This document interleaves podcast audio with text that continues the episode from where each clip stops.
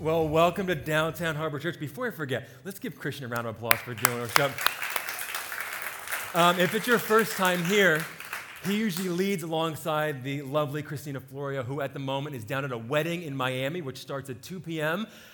I'm doing that wedding, so right after this is I got to get in the car and trudge through the water and get down there. So pray for me; it's going to be nice. Um, I can't believe how many people are here right now. Honestly, this rain was insane. And if they didn't pay me to be here, I'm not sure I would have come. So, you guys get brownie points for showing up. I mean, we were guessing, like, what are we going to get? About four or five people today. So, this is incredible. I appreciate you guys are being here. It's nice to talk to people. This is great.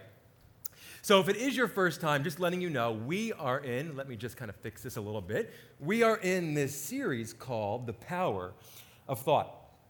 And we're just having a conversation about this idea that our thoughts can have a tremendous impact in our life, both positively and negatively. And so, what we're trying to do is take a look at what Jesus said, take a look at what the Bible said, and how do we learn how to harness our thoughts for good, so to speak. So, in week one, we talked about anxiety. And if you heard this message, and as I mentioned last week, I believe that this is one of the finest messages we have ever done here at this church. Um, I can say that because I didn't give it, I'm not bragging. Adam gave this one, and he did a masterful job. And so, if you're somebody who suffers with anxiety, even if you're just somebody who just gets a little nervous or some worries, go to our website, listen to this. It's on iTunes, you can find it. Listen to it, share it, put it on Facebook. I just feel like this is a special message that needs to get out there. I just feel like the Lord has a lot of tools in this message that people need to hear. Last week, we talked about decision making, specifically the idea that God wants you to know what He wants you to do. So many of us with major life decisions, we just, you know, all we want is to make sure that when we make that decision, that we and God are on the same page. And we talked about this idea that you can actually know what God wants for your life. That you can reach out to friends for counsel, and you can study the scriptures, and you can pray, and He will make it very clear what He wants you to do. And you can have confidence in those decisions. And so, if you were paying attention at the end of last week's message, you heard me say that we're going to be talking about life change. And the reason I say if you were paying attention, because let's be honest, very few people are paying attention at the end of church. I get it, I've been in the chairs. So here's what you don't know about DHC. Christina, Adam, and I, we sit around quarterly and we do long range planning.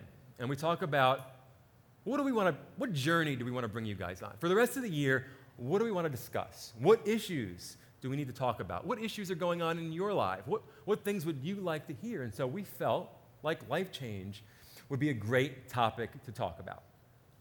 But the reality is that as I sat down this week to study this and begin researching it, it became clear to me that we have, in a sense, kind of covered this in the last two weeks. And I wasn't sure if it was worth doing an entire message on it. But rather than just scrapping it entirely and talking about what we are going to talk about, I want to give you just 90 seconds to two minutes Reader's Digest of a sermon that would have been, just enough to kind of give you a little bit of a seed to work with in this area. So, when we talk about life change, we're talking about events that have either taken place or are going to perhaps taking place. These, these what ifs and maybes that loom out there in the darkness. This idea that, well, what if I lose my job? Or, or, or what, if, what if I get divorced? Or, or what if I get sick? These things that we're just not sure if we're going to be able to handle it when that major life change happens. You see, what happens is that when we look at the future, we tend to view it in a vacuum. A vacuum is devoid of anything.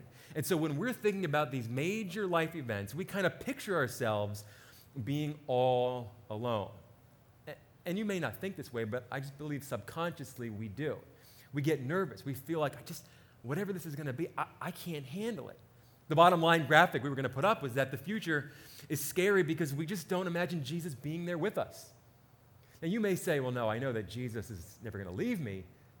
But I feel like deep down, when we, when we think about these things that loom out there, we truly do forget that He's going to be there.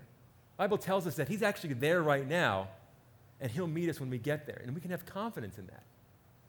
And so when we talk about life change, we would have hit on anxiety. Because the reality is that we're nervous, we're anxious, we're worrying about what may happen or how I'm going to cope. And so we've given you the tools to deal with that when it occurs. Second of all, many of these life changes come from decisions. Did I take the new job? Am I going to get married? Am I going to move? And if you've sought God's will in this and you feel as though He has said, yes, this is where I want you to go, then you should have a peace in your spirit when these life changes occur. So I sat around and I said, okay, what are we going to talk about? And I began praying about issues that are going on in my life related to, you know, thinking and what's going on in this church and in this city and this state. And it became very clear to me we need to talk about the dangers of comparison. This idea that we're not really asking the question, how am I doing? We're really asking the question, how am I doing compared to everybody else?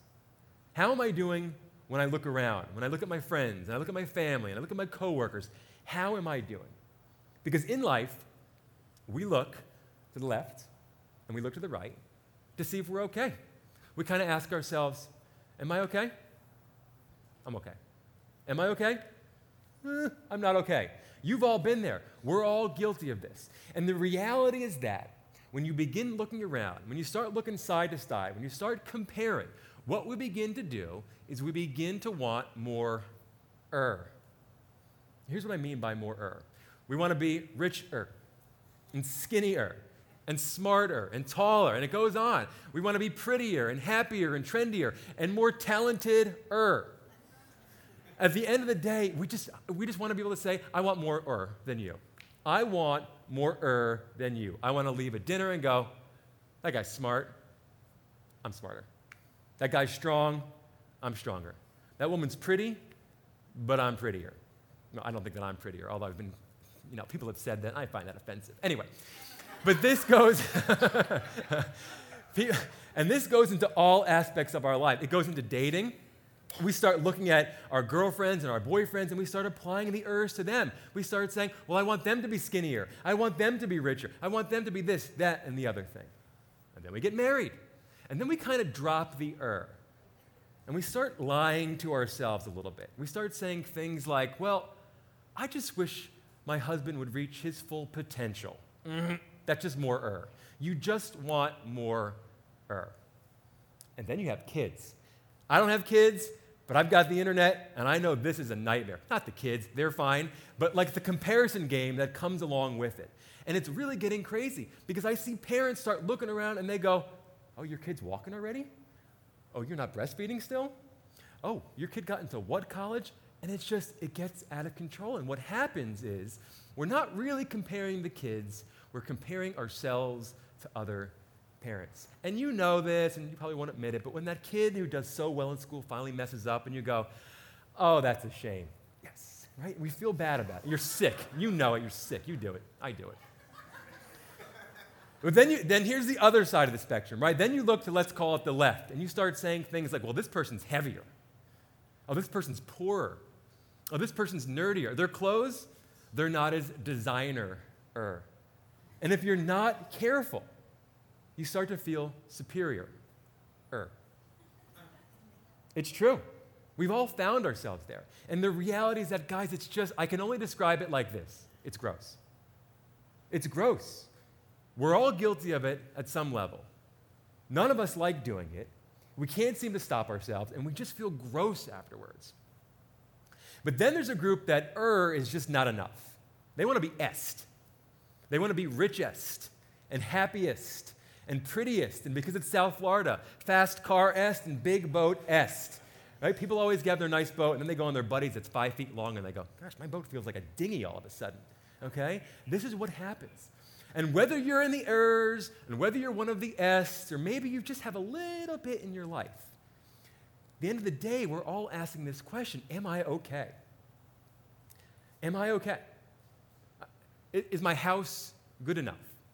Is my neighborhood good enough? Are my clothes good enough? Is my watch good enough? Have I sent my kids to a good enough school? Am I okay?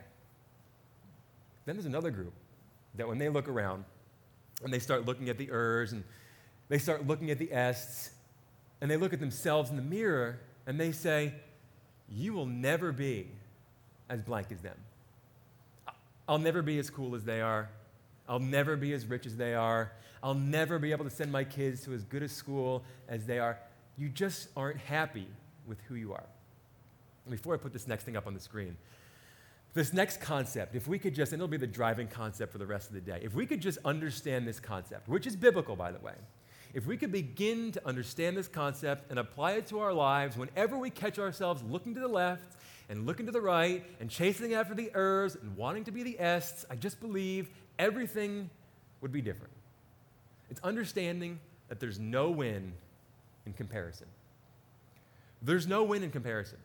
There's no finish line. There's no end in sight. There's never any sense of satisfaction. There is no win in comparison. So, where do you turn? Right? If you can't turn to your left and, and turn to your right, where do you turn to sort of figure out how you're doing? So, I thought today would be funny if we actually take a look at a guy who is what I'll call the king of Ests, King Solomon. Um, if you were here during the big story we talked about, King Solomon. King Solomon is said to be the wisest man that ever lived. And if you're just somebody who does chase after the ers and the s, let me just clue you in on something. Solomon is richer than you are. He is smarter than you are. He's got more wives than you have. His houses are bigger than yours. Whatever you got, he's got more. So he's a great guy for us to take a look at today. So let's go to the book of Ecclesiastes. I don't think we've ever been in this book before. It's a real book. Ecclesiastes 4 4, Solomon wrote it. And here's what he said He said, And I saw that all toil and all achievement spring from one person's envy of another. He's saying, I'm a student of observation. I, have looked around, and here's what I see I see that everybody, whatever they're doing, they are driven by competition. What school do you go to? What clothes are you wearing? What kind of car are you driving? Everything we do, whether we realize it or not, we are driven by competition. What he's saying is that he saw people determining where they were based on where everybody else was. It's the looking side to side. It's the asking the question, Am I okay? I'm okay. Are my kids okay? My kids are not okay. And this was 3,000 years ago, folks.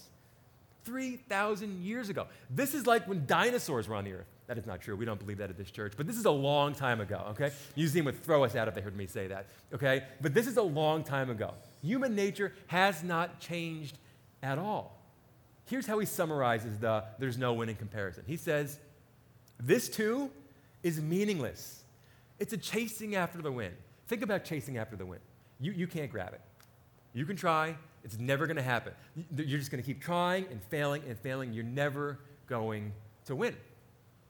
So when you read something like this and you hear him say this, maybe you're asking the question so, Solomon, are you saying we shouldn't do our best? Are you saying we shouldn't try? Are you saying we should just kind of, you know, fold our hands and sit back and say la vie, whatever happens, happen? Is that what you're saying? No. He actually says, folding, fools fold their hands and ruin themselves. He's Solomon. Because I'm a Solomon. I'm a wealthy guy. I got a lot of wives. I got big temples. I'm smart. I got a lot going on. I would never tell you that you shouldn't work hard. I would never tell you that you shouldn't, you know, do all the potential that God has put in your life. But what I am telling you is that you need to be very careful about what's driving you in this life. So he gives us some excellent advice. And I think it's important that if you're a person who memorizes scripture, as a lot of people do, even if you don't, this is just a good one for you guys to start on. In Ecclesiastes 4 6, he says this Better one handful with tranquility than two handfuls with toil and chasing after the wind. Let me explain to you what's kind of going on here. Because a lot gets lost in the English translation. But if you go back and you read the Hebrew, he paints a really interesting word picture. So, what he's saying is this He's saying, it is better to have one hand open palms facing up. So the implication is that so God can put into it or take out of it whatever he wants. He's saying it's better to have one hand open and be content with what one hand can hold than have two fists clenched, looking side to side, and always trying to going after that third handful and never getting it. He goes, if you live this two fisted mindset, if you live a life where you're always looking to your left and always looking to your right and always trying to get more, you will miss out on what you have. You will miss out on what you have when you're always grasping for more. It's true. It's true. You will miss how beautiful your wife is. You will miss how smart your kids are. And you will miss how blessed you truly have it when you live with two fists clenched holding on to everything you can get rather than one hand open and being content with what one hand can hold. He goes on and he says, Again, I saw something meaningless. I love that. It's kind of like Seinfeld. It's a show about nothing. Let's talk about something meaningless, he says. There was a man all alone. So here's the deal I don't know if this is a parable, which means a parable is a fictional story made up to tell the truth. I don't know if Solomon actually knows this guy or if this is a category of people. I tend to believe it's probably a category of people. He says, There was a man all alone, and he had neither son nor brother.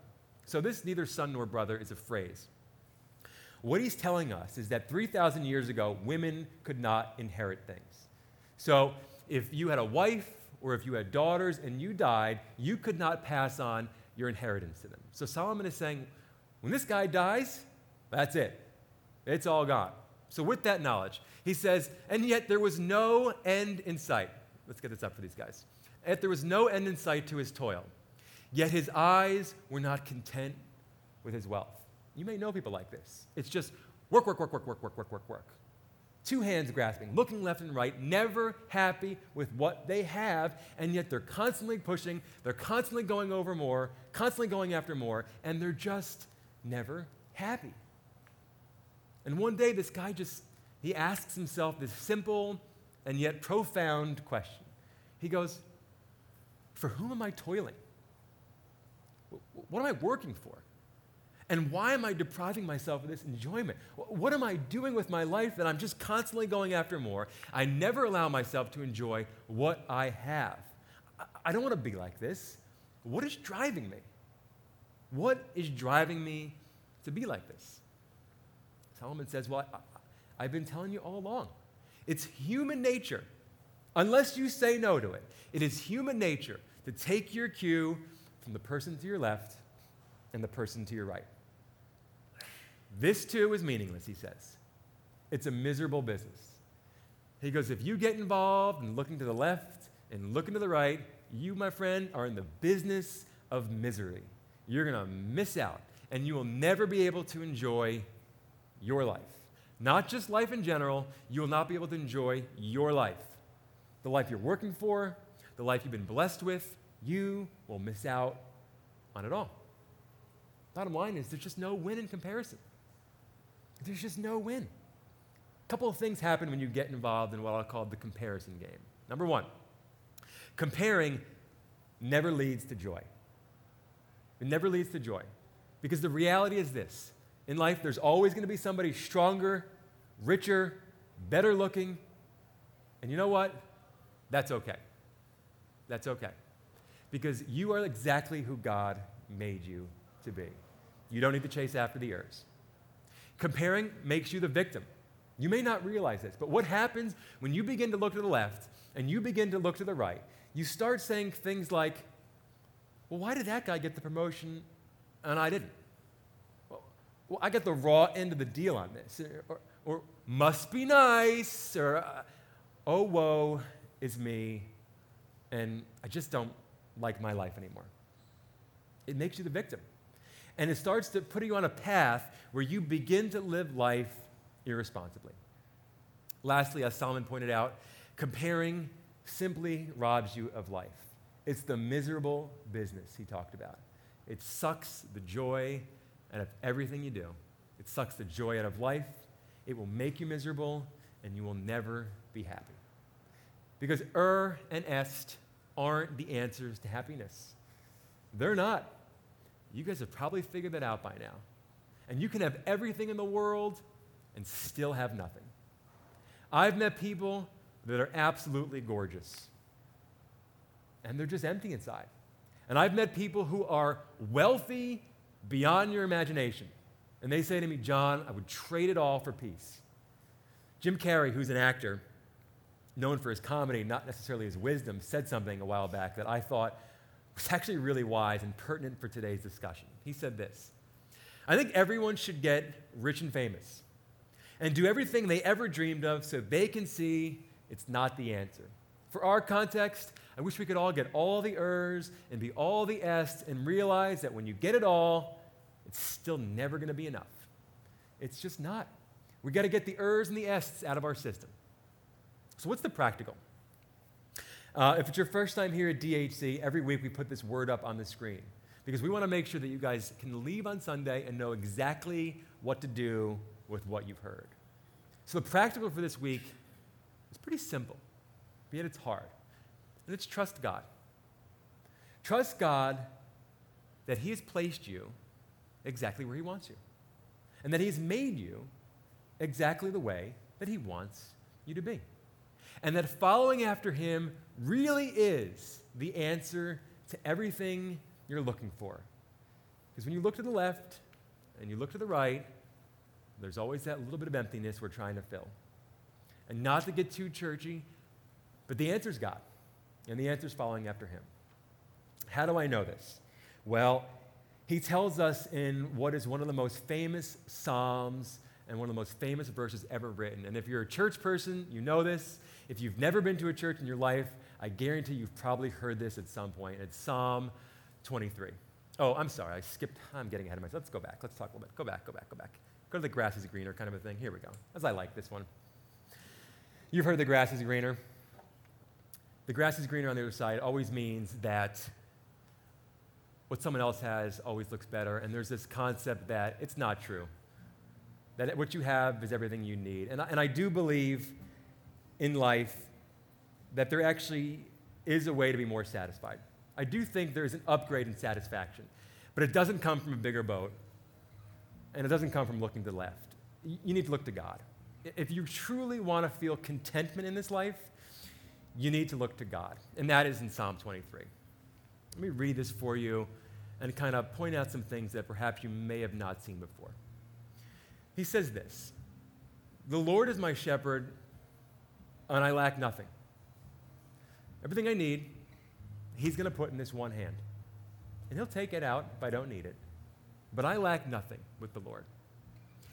And He makes me lie down in green pastures. That green grass on the other side that I was just referencing, He makes me lie down in it. He'll show it to me, He'll bring me there. And He leads me beside quiet waters, and He refreshes my soul. What's interesting is that it's not the green pastures that we're chasing after that refreshes my soul, and it's not the quiet waters, it's God that refreshes my soul. And He guides me along the right paths for His namesake. You seek after His will, like we talked about last week, you can have the confidence to know that you are on the right path. And what's so interesting is that what you're going to learn is that it's not about the guy to your left or the girl to your right, and it's not even about you. That everything is about God.